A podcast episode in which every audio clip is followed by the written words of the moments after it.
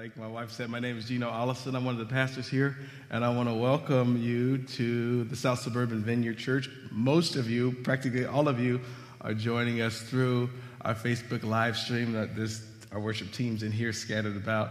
Uh, but I want to welcome you to the South Suburban Vineyard Church as we uh, broadcast live here.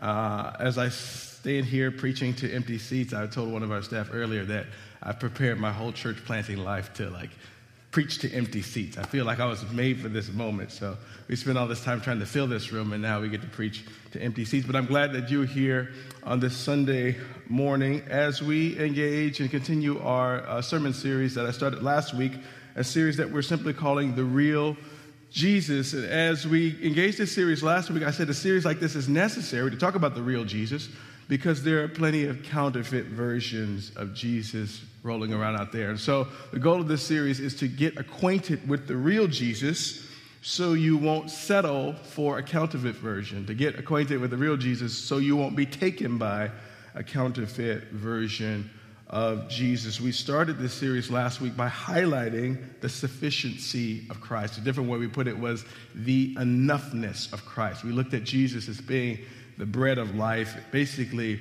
uh, laying out the fact that He satisfies, He's enough. I want to continue this series today by highlighting the steadiness of Christ, right? While the world is going crazy, while things are falling down all around us, it's important to understand that one of the distinguishing marks or distinguishing characteristics of Jesus Christ is that he is a steadying reality. And friends, I don't need to tell you this, but we're probably experiencing some of the most unsettling times that we've ever been in. Uh, this world is in shock and in panic as it experiences this uh, global pandemic, uh, this disease that is spreading, and the news is frightening us, and we're unsettled by it. What we need most is the steadying presence of Jesus. And all throughout my Christian life, as I've studied the scriptures and gotten acquainted with the real Jesus, I have found that he is a constant in the chaos. That when I turn my eyes to him and when I fix my gaze upon him, no matter what's happening in the world, there's a steadying reality to the person and the work of Jesus Christ. And I want to draw our attention to that as we engage these shocking and trying times. We need to locate Jesus in our lives so that we can access him as this steadying presence, as this constant in the chaos and the mo- moments that I spend with you today. I hope to do that. I want to look at a passage of scripture this morning from Mark chapter 4. Um, I want to start at verse 35. You can feel free to follow along with me on your phones or if, with your paper Bibles if you have them there. Um, I'm going to be looking at Mark chapter 4. And while you find that, let me just pray. Lord Jesus, thank you so much for your goodness and your mercy and your grace. Thank you so much, Father, that in these crazy times we can count and rely on you. Father, I thank you that uh, we can trust you and we can lean on you. But Father, in order to do that, we have to fix our eyes upon you. And so, Father, would you show yourself to us in the midst of this? And as we open your word today, Father, would you make the words come alive and may we gain peace and perspective as we engage the word today. Put power on these words that you've given me to speak. Move the preacher out of the way this morning so that your truth and your light may shine through. We ask all these things in Jesus' mighty name. And all God's people said, Amen. So, Mark chapter 4, I'm going to start at verse 35. It says, As evening came, Jesus said to his disciples, Let's go, excuse me, let's cross to the other side of the lake. So they took Jesus in the boat and started out, leaving the crowds behind, although other boats followed. But soon a fierce storm came up, and high waves were breaking into the boat and it began to fill with water. Jesus was sleeping at the back of the boat with his head on a cushion. The disciples woke him up, shouting, Teacher, don't you care that we're going to drown? When Jesus woke up, he rebuked the winds and said to the waves, Silence, be still. And suddenly the wind stopped, and there was a great calm. Then he asked them, Why are you afraid? Do you still have no faith? The disciples were absolutely terrified. Who is this man? They asked each other even the winds and the waves obey him. Now, I find that this is a very fitting text for the hour.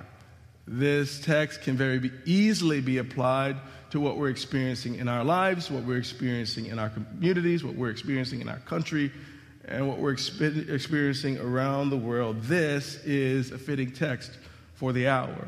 Because in this text, we see a great and mighty storm chaos, right? The disciples get into a boat. They've gotten in boats many times before, but in this time they have this horrifying experience.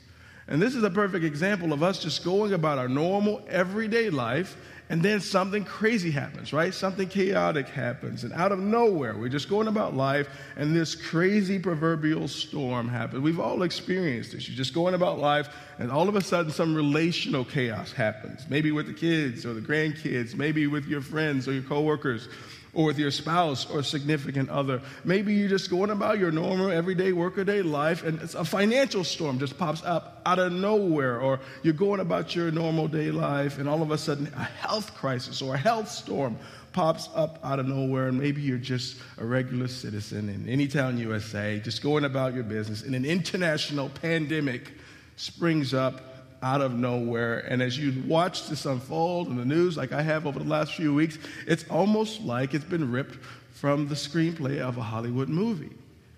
Uh, schools closing down, churches like ours empty, sitting empty on Sunday morning as people like you watch on a live stream, sporting events, whole seasons canceled, grocery store shelves are being emptied as people panic and they panic by what in the world is going on. We're experiencing, like them, a sudden storm. There's chaos in this story, but also present in this story, which is really significant, is Jesus is in this story. Jesus is in this story. And if we can locate him, excuse me, and see what he's doing and see what he's up to, I think it makes all the difference. And my challenge and charge to you, all of you, and all of you watching via live stream, is to try to locate Jesus in your present story, in this present circumstance, in this moment of chaos. There's three quick things that I notice here that I want to point out that should matter to us and might help steady us in our moment of storm and chaos. The first thing I notice is that Jesus is in the boat. Jesus is there in the boat. Now, if you miss everything that I say today in these few moments, don't miss this. And somebody got distracted, you had to go get the muffins out of the uh, oven, or you had to pour some more milk for your kids, and you probably missed this. But don't miss this. The most important thing is that Jesus was in the boat. This is a game changer. It says in verse 36 So they took Jesus in the boat. He was physically in their boat with them, he was there. This only matters if you're able to recognize and see that Jesus is there. It only makes a difference if you're only if you're able to see Jesus there, to recognize him there, to, to feel the comfort of his steadying presence. They had a real physical Jesus in the boat. And I got to tell you, the fact that they're freaking out with Jesus like right there in the boat makes me feel a lot better about the moments where I freak out. I know the Spirit of God is with me. I know God's presence is with me, and I freak out. But, but I see here this normalizes this whole panic instinct within us that even though God is like right there with us, we still freak out because we focused on something else. And how many of you know uh, that Jesus is in your boat with you right now? Doesn't matter what kind of storm you're experiencing, whether it's relational, whether it's financial, whether it's vocational, whether you're totally freaked out and taken aback by this global pandemic, Jesus is in your boat right now. The psalmist says in Psalm 139, verse 7 through 10, Where can I go from your spirit? Where can I flee from your presence? If I go up to the heavens, you are there. If I make my bed in the depths, you are there. If I rise on the wings of the dawn, if I settle on the far side of the sea, even there your hand will guide me, your right hand will hold me fast. The psalmist says, and it rings true today, that I can't go anywhere to escape God's presence. And so, the steadying reality, the way that Jesus can be for us, a constant in the chaos, is that we recognize that He is right there in the boat. The only way this makes a difference is if we leverage that as we pay attention to it and we focused. But these guys, like us, they struggled. They panicked. They were afraid, which leads me to the second thing that I notice about this is that Jesus was bothered by all of this. Our panic, our worry, our fear, our stressing, us being consumed by the chaos, Jesus was bothered in this story. Well, he was bothered for two reasons, really. The first was that he was sleeping. You ever been woken up out of your sleep? It's like your kids come and wake you up at three in the morning just because they want something silly or frivolous like juice, and you're like, it's three o'clock. I was in some good sleep. You woke me up, right? Jesus is bothered because he was woken up. He was roused from his sleep. Something woke him up. Now, was it the thunder? Was it the howling winds? Was it the waves lapping into the boat and the cold water splashed him on his back and he was stirred awake? Was that what woke him up? Absolutely not. It was his disciples that woke him up. It was his disciples that woke him up.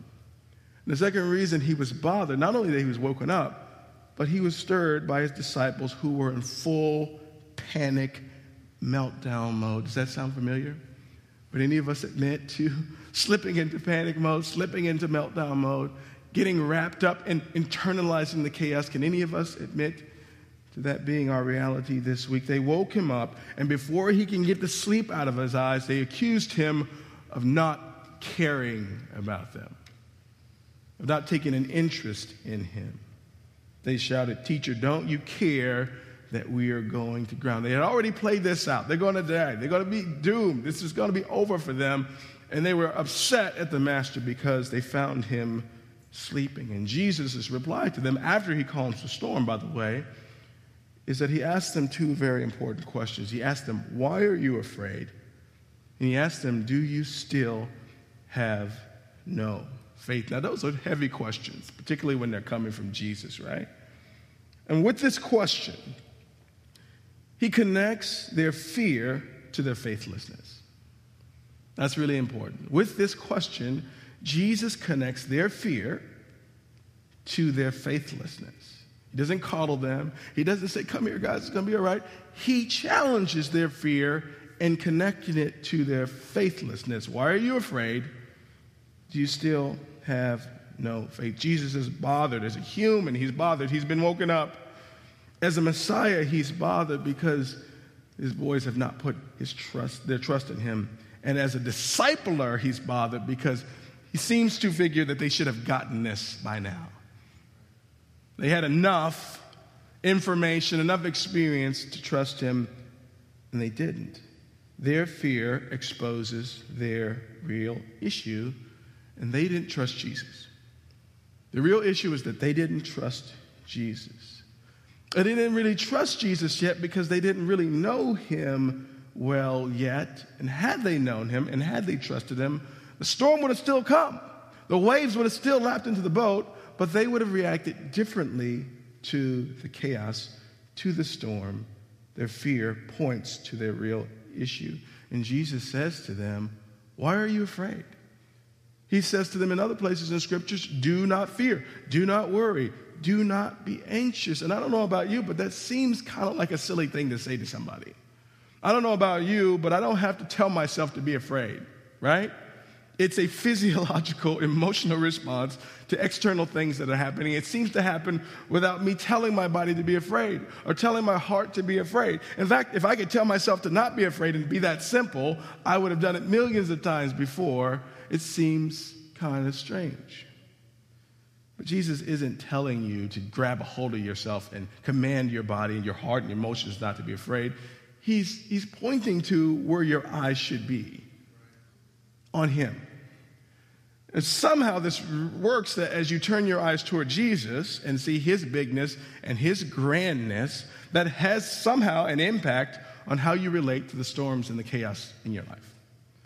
And so Jesus isn't saying, get yourself together and stop being afraid. He's essentially challenging their faith in Him, their trust in Him. And in essence, what Jesus is saying is fix your eyes on me, get to know me, put your trust in me, cast your cares on me.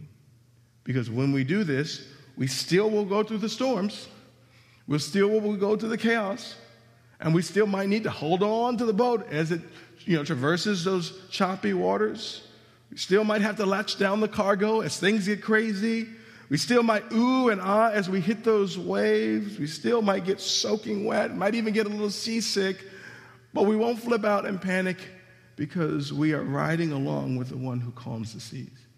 We're riding along with the one who, in the beginning, spoke to nothing and created everything that we see. The elements that are causing this fear and panic were the elements that God has total command over. And so, as we fix our eyes on Him, as we lean into faith and trust, all of a sudden we see our fear subside. Jesus is saying, Fix your eyes on me.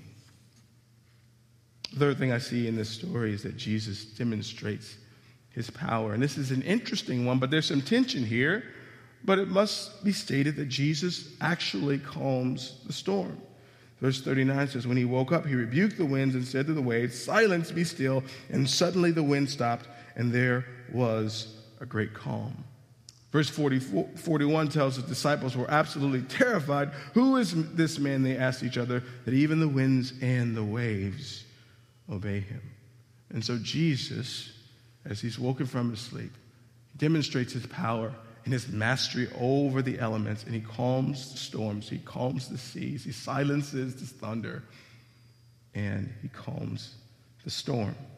And we see the disciples' reaction. They are filled now with awe and wonder. In fact, the scriptures say that they were terrified. Just moments ago, they were terrified by the winds and waves. And now, as they fix their eyes on Jesus, as he has their full attention, they are now terrified perhaps in the best possible way, by Jesus.